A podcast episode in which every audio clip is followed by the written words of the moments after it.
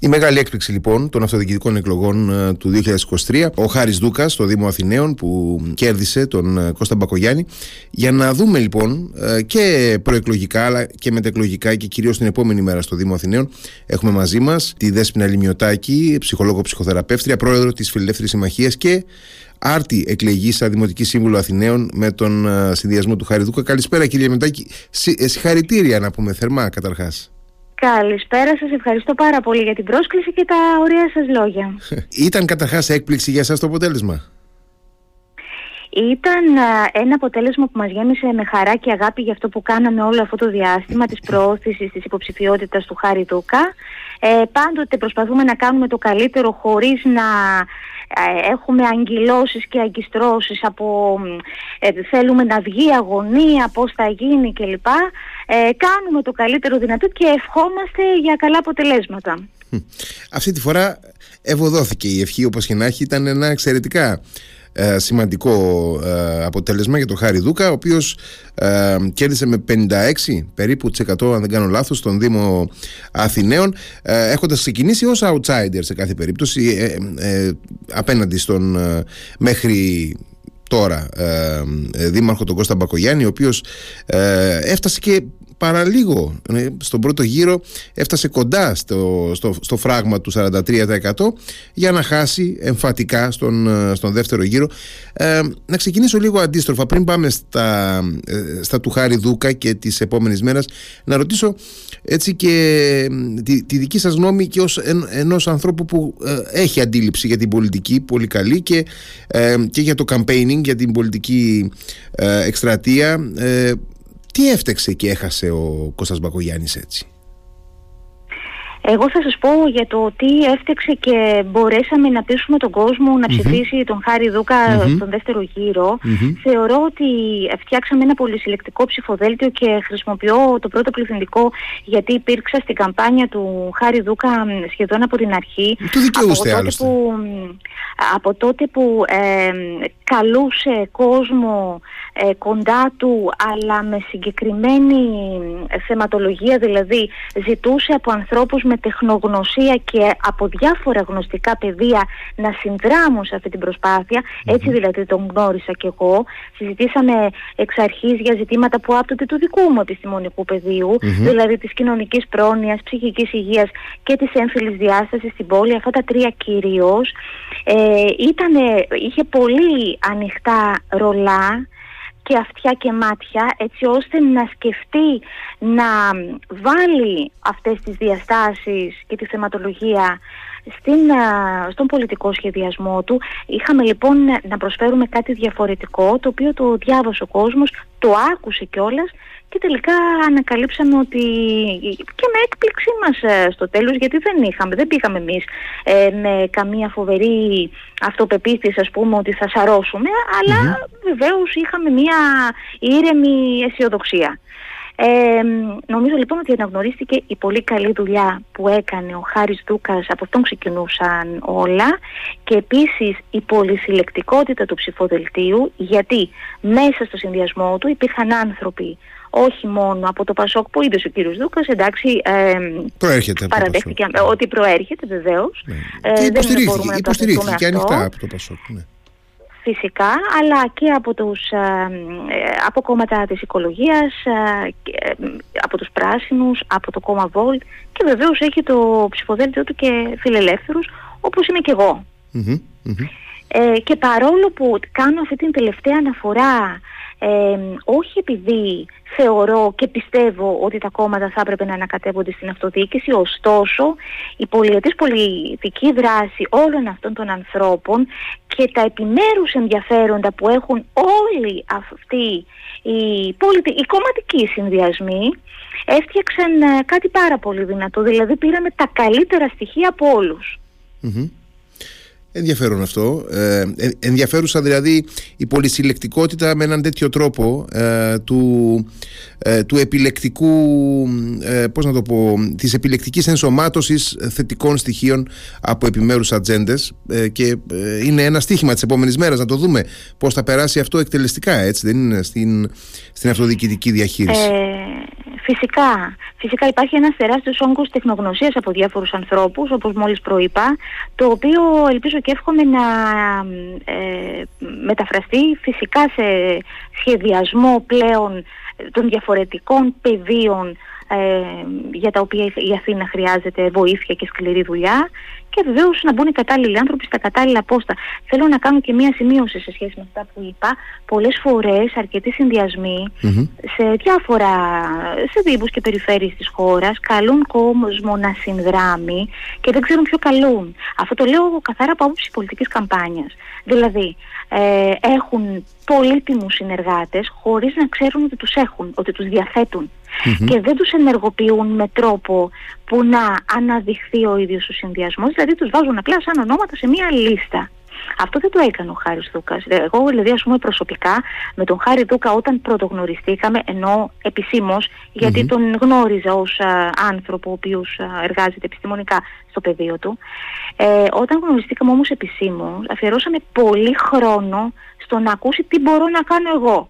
Και βεβαίως το ίδιο έκανα και για όλους τους συναδέλφους μου. Τι μπορεί να κάνει ο καθένας. Και το τι μπορεί να κάνει ο καθένας το χρησιμοποίησε και το χρησιμοποίησε μέχρι την τελευταία στιγμή, ακόμη και στο debate, στο οποίο χρειάστηκε σε πολύ σύντομο χρονικό να παρουσιάσει ε, αυτό που είναι και αυτό που έχει να προσφέρει. Χαίρομαι που με πάτε στο debate. Δηλαδή, γιατί ήθελα, μέσα ήθε... κομμάτια τέτοια.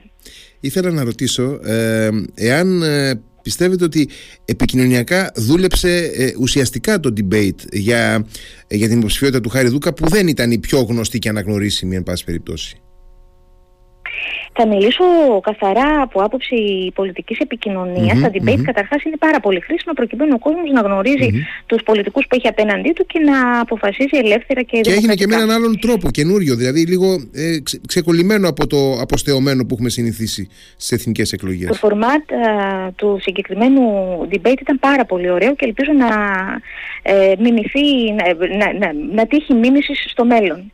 Ε, Ωστόσο, καθαρά στρατηγικά θα πω ότι ε, έγινε λάθος από την άλλη πλευρά, επικοινωνιακό λάθος, καθαρά στρατηγικά και μόνο. Όχι ότι το debate από μόνο του δεν είναι πολύ χρήσιμο, ε, γιατί έγινε τρεις μέρες πριν την εκλογη πριν την, ε, μάλλον την πρόσκληση για να πάνε οι ψηφοφόροι να ψηφίσουν ε, και έδωσε μια, ένα τρομερό boost αναγνωρισιμότητας στον αντίπαλο. Και εντάξει τώρα όταν υπάρχει ξέρετε εκλογική μάχη τα γνωρίζετε πολύ ε, προσπαθούμε εμείς να ενισχύσουμε τη θέση μας και όχι την θέση του αντιπάλου. Εδώ λοιπόν έγινε ένα λάθος από την άλλη πλευρά του κ. Μπακογιάννη. Έδωσε φοβερό προβάδισμα ορατότητας γιατί αυτό χρειαζόταν ο Δούκας. Είχε τα υπόλοιπα, είχε το, την ουσία. Γιατί χρειαζόταν, χρειαζόταν κάποιον τον ίδιο να, να βρει μια ε, ευρείας κλίμακα ευκαιρία να την επικοινωνήσει. Και αυτό το κατάφερε με το debate.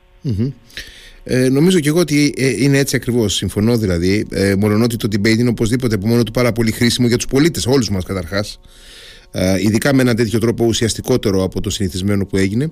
Ε, ε, καθαρά επικοινωνιακά και, εμένα, ε, και εγώ αν ήμουν μέλος κάποιου επιτελείου και με ρωτούσαν ε, αντιστοίχως θα έλεγα όχι παιδιά είμαστε πάρα πολύ μπροστά δεν θα το κάνετε τώρα αυτό. Έτσι μεταξύ μας. Δεν, δεν μας ακούει και κανείς οπότε μπορώ να το πω.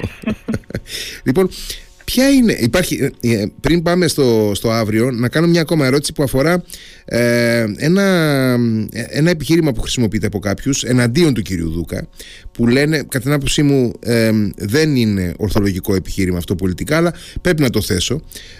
λένε ότι στηρίχτηκε ο κύριος Δούκας στο δεύτερο γύρο από ε, παρατάξεις ε, με τις οποίες δεν έχει στην πραγματικότητα κοινά στοιχεία και εννοούν τον, ε, τον Κώστα Ζαχαριάδη από το ΣΥΡΙΖΑ. Κάποιοι εννοούν και αναφέρονται και μιλάω και για κυβερνητικά στελέχη κάνουν λόγο και για την παράταξη του Ηλία Κασιδιάρη ότι υποστήριξε τον Χάρη Δούκα Εντάξει, εδώ θα πω το, το κινηματογραφικό υπερβολές του κυτρίνου τύπου, αλλά, αλλά θα, απαντήσω, θα απαντήσω σε αυτό. Θα πω ότι καταρχάς δεν μπορείς να αποτρέψεις κανένα από το να κάνει δήλωση υποστήριξης προς το πρόσωπό σου. Ε, δεν μπορείς να του πεις δηλαδή ε, ευχαριστώ πολύ, ε, δεν θέλω να με στηρίξεις. Ναι, δεν, θέλω, δεν θέλω τις ψήφους. Ναι. δεν θέλω τις ψήφους σου, ναι. Δεχόμαστε αυτό που έχει να μας δώσει ο άλλος και βεβαίως το δεχόμαστε καλή την πίστη και με διάθεση συνεργατική και συμπεριληπτική. Με ποια έννοια όμως; Εδώ θα επαναλάβω ξανά αυτό που πιστεύω πάρα πολύ στενά, ότι ε, με πολιτική διάθεση και όχι διάθεση του ε, ε, από το ποιο κόμμα θα επικρατήσει. Ε, εμένα δεν με ενδιαφέρει να μιλήσουμε σε επίπεδο Πασόκ και ΣΥΡΙΖΑ και δεν θα έπρεπε να ενδιαφέρει την επόμενη μέρα στην αυτοδιοίκηση κάτι Ε, ξέρω καλά ότι ο Χάρης Δούκας είναι ένας άνθρωπος ο οποίος ε, μπορεί να προέρχεται από ένα κόμμα ωστόσο είναι τόσο ανοιχτόμυαλος και τέτοιος οραματιστής που δεν έχει τέτοιες αγκυλώσεις κομματικές. Και ε, εγώ θα σας πω για ένα άλλο στερεότυπο που ακούω πολύ Ε, ακούω ότι ο Νίκος Ανδρουλάκης έκανε πολύ καλή επιλογή στο πρόσωπο του Χάρη Δούκα. Εγώ θα πω ότι ο Χάρης Δούκας έπεισε, όπως έπεισε και όλους εμάς τους υπόλοιπους, τον Νίκο Ανδρουλάκη και του είπε κοίτα να δεις, μην πράξεις στενά Δώσε έναν αέρα σε αυτό που έχουμε να προτείνουμε. Και τον άκουσε. Οπότε ε, θέλω να πω ότι οι άνθρωποι ε, είναι πολύ περισσότερα πράγματα από τις κομματικές τους ταυτότητες. Και θέλω να κρατήσουμε μόνο αυτό.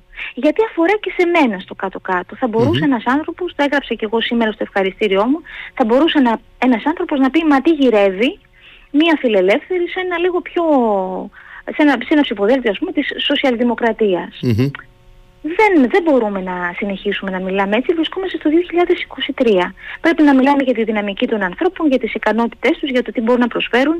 Πρέπει να μιλάμε hands-on που λένε οι φίλοι μας οι Άγγλοι, γιατί τι μπορεί να κάνει ο καθένας εδώ και τώρα. Και αυτό να κοιτάμε και να τους αξιολογούμε βεβαίως αντίστοιχα. Τι μπορεί να προσφέρει η Δημοτική Αρχή του Χαριδούκα λοιπόν στην Αθήνα ε, από αυτά τα οποία στερείται η Αθήνα; Ποιες είναι οι προτεραιότητες πιστεύετε; Ξεκίνησε πολύ δυναμικά με το να προσφέρει μία αλλαγή παραδείγματος του πώς κάποιος μπορεί να διεκδικήσει το Δήμο ε, με άλλου τύπου επιχειρήματα, όχι με ποιος είναι ο πιο δυνατός. Εμείς δεν ήμασταν δυνατοί, ήμασταν outsider ας πούμε. Ε, με επιχειρήματα που έχουν να κάνουν με τα σύγχρονα προβλήματα όπως ε, διαγράφονται και μέσα στις εκθέσεις ευρωπαϊκών επιτροπών για το πώς πρέπει να είναι η πόλη στο αύριο, τι γραμμές πρέπει να ακολουθηθούν, δηλαδή ε, ε, υπάρχει καταρχάς μια διεπιστημονικότητα σε σχέση με την προσέγγιση των προβλημάτων. Δηλαδή δεν είναι μόνο ε, η, μη καθαριότητα της Αθήνας, ε, η βρωμιά, το καυσαέριο, η ρήπανση και μετά τα προβλήματα των ανθρώπων, η αστεγία, η διαχείριση των μεταναστευτικών ροών, οι γειτονιές που ερημώνουν, ε, η κατάσταση με το Airbnb, το, ο υπερτουρισμός στα κέντρα που αλληλοεπηρεάζουν διάφορα πεδία προβληματισμού.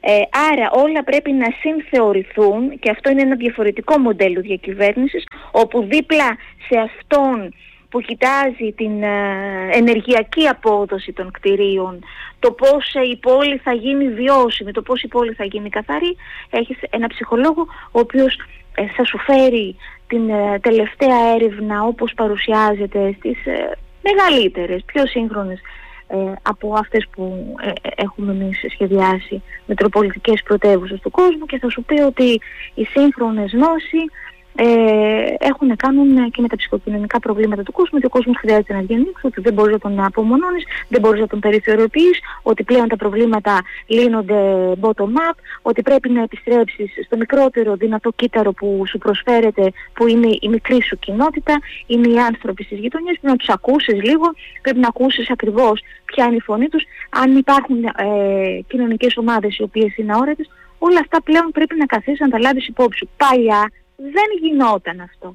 Παλιά λέγαμε εγώ πιστεύω ότι έτσι είναι τα πράγματα, υπογράφω την τάδε μελέτη και την βάζω σε εφαρμογή ε, με, με αποτελέσματα τα οποία μπορώ να πω και ότι σε κάποιες περιπτώσεις ήταν και ολέθριοι. Ας πούμε το γεγονός της παρεμπόδισης της ελεύθερης κυκλοφορίας όχι των οχημάτων, των ανθρώπων και το γεγονός ότι το κίνητο της πόλης σου που αγαπάς και που θες να αναπνεύσεις και που μπορεί να έχεις και διάφορες, διάφορα αυτοάνωση, ας πούμε, ή παθήσεις, είναι ένα γιαπί επί τόσο μεγάλο χρονικό διάστημα, του κόστισε του, του Κώστα Μπακογιάννη ο μεγάλος περίπατος. Ίσως του κόστισε περισσότερο λοιπόν, από όλα. Αυτά πρέπει να το δούμε όλα μαζί. Δεν γίνεται να... Δεν, δεν υπάρχει πια το top-down ή top-down προσέγγιση, δηλαδή η προσέγγιση του ότι αυτό που θα πει ο, η κεντρική εξουσία... Ε, επίσης πάρα πολλά θέματα δεν είναι, είναι θέματα κεντρικής εξουσίας. Εμείς βάλαμε την ψυχική υγεία, βάλαμε την έμφυλη διάσταση στην πόλη. Το πώς οι πόλεις, η, συγκεκριμένο ο Δήμος Αθηναίων, αλλά παρόλα αυτά ε, προτάσουμε και παραδείγματα και ε, να ακολουθήσουν και άλλοι Δήμοι. Ε, το πώς ο Δήμος Αθηναίων θα είναι ένας ασφαλής ε, χώρος ε, με την ευρία είναι το λέω, να κυκλοφορούμε όλα τα φύλλα και να μπορούμε να ε, μην φοβόμαστε εμείς οι γυναίκες ε, να, ή να πηγαίνουμε από συγκεκριμένους δρόμους, να έχουν επαρκή φωτισμό, ε, να μην χρειάζεται να είναι άνθρωποι στον δρόμο επειδή θα είναι σε προστατευμένα περιβάλλοντα και το καθεξής. Δηλαδή είναι πάρα πάρα πολλά τα οποία στο παρελθόν, κύριε Χαραλαμπίτη, μπορώ να σας πω ότι ετύχαναν και ε, διακομόδησης. Δηλαδή πήγαινε σε ένα δημοτικό συμβούλιο και έλεγες βρε παιδιά δείτε το αυτό και έλεγες δεν, δεν μας αφορά τώρα αυτό, δεν είναι σημαντικό αυτό το θέμα. Ε, ήρθε ο καιρός να γίνει λοιπόν σημαντικό. Hm. Αλήθεια, ε, εσείς είστε μόνιμη κάτοικος ε, ε, αρκετά χρόνια τουλάχιστον μιας άλλης πόλης και όχι της Αθήνας. Ε, σας είπε κανείς τώρα είναι και λίγο έτσι πώς να το πω προβοκατόρικη ερώτηση αλλά σας είπε ξέρω, κανείς, ξέρω, σας είπε κανείς μα, τώρα ξαφνικά ήρθες ε, να, να παραστείς στην Αθηναία πώς βρέθηκες εδώ ξέρω εγώ κάτι τέτοιο. Λοιπόν, καταρχάς θέλω να πω ότι σε μια σύγχρονη πολυπολιτισμική και παγκοσμιοποιημένη κοινωνία ε, στην οποία μάλιστα ταξιδεύουμε για να δουλεύουμε μεταξύ πόλεων, γιατί εγώ και πάρα πολύ καιρό δούλευα μεταξύ ε, Ηρακλείου και αθηνας ε, και με ανθρώπους πλέον να εξειδικεύονται σε ορισμένα θέματα, ο καθένας το ίδιο του βεβαίως. Ε, δεν πρέπει να σκεφτόμαστε μόνο με λογικές εντοπιότητες. Τι θέλω να πω; Θέλω να πω ότι υπάρχουν άνθρωποι που έχουν την τεχνογνωσία, να σου πούν ότι υπάρχουν κοινές γραμμές πολιτικές και σχεδιασμοί που μπορούν να κουμπώσουν πάνω σε πόλεις, που μπορούν να βεβαίως να λάβεις υπόψη σου την, τις ιδιαιτερότητες του, του ντόπιου πληθυσμού, αλλά παρόλα αυτά εγώ μπορώ να σου φτιάξω αυτό το, το σχέδιο για ένα συγκεκριμένο δήμο και εγώ ως τε, τεχνοκράτησα ε, πήρα αυτή την πρόσκληση να συμμετέχω. Και το έκανα ήδη ε, ως προς την, ε, την προεργασία, ως προς την ε, ε, ως προς την πολιτική του Χάρη Δούκα. Ε, από εκεί και πέρα ε, δεν ξέρω καν πλέον αν όλοι μας που δουλεύουμε μεταξύ πόλεων, μεταξύ χωρών μπορούμε να ονομαζόμαστε είτε Ηρακλειώτησα είτε Αθηναίοι ε, είτε βεβαίως έχουμε όλες αυτές τις ταυτότητες μαζί αλλά πάνω απ' όλα είμαστε ε, Ευρωπαίοι πολίτες, είμαστε είμαστε άνθρωποι με ανοιχτά ραντάρ, είμαστε άνθρωποι που έχουμε ταξιδέψει και μπορούμε να φέρουμε καλές πρακτικές και να δώσουμε καλές πρακτικές, να, μάλλον να συμμετέχουμε στον σχηματισμό καλών πρακτικών και για άλλες χώρες. Να, να, να συμμετέχουμε δηλαδή σε ένα δούνε και λαβίν πανευρωπαϊκό. Ο Δήμος Αθηναίων είναι ένας ε, πολιτικός δήμος, είναι ένας ε, δήμος ε, που σαν εικόνα και σαν ουσία συναντούν οι επισκέπτες μας, όποιοι και αν είναι αυτοί, από όπου και αν έρχονται. Ε, συνεπώς χρειαζόμαστε ανθρώπους με ευρία αντίληψη. Να κατοικούν δηλαδή στην πρόοδο μέσα. Όχι να κατοικούν σε πόλεις πολύ στενές ή σε χωριά, αλλά να κατοικούν σε, σε μια ε, ε, σύλληψη του κόσμου όπως θα θέλαμε να είναι αύριο, όχι χθες. Λοιπόν, πριν σας ευχαριστήσω, θέλω να κάνουμε ακόμα ένα ερώτημα, το οποίο ίσως επίσης να είναι προβοκατόρικο. Ε, λένε κάποιοι, μια χαρά ψηφοδέλτιο έχει. Μια χαρά συνδυασμό έκανε ο Χάρης Δούκα. Καλοί άνθρωποι, άνθρωποι της κοινωνίας, της αγοράς, κάποιοι από αυτούς με ωραίες ιδέες, φρέσκες.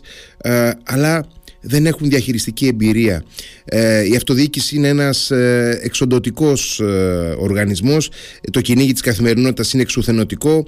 Η λάμπα, η λακκούβα, ε, τα σκουπίδια, οτιδήποτε όλα αυτά σε πνίγουν.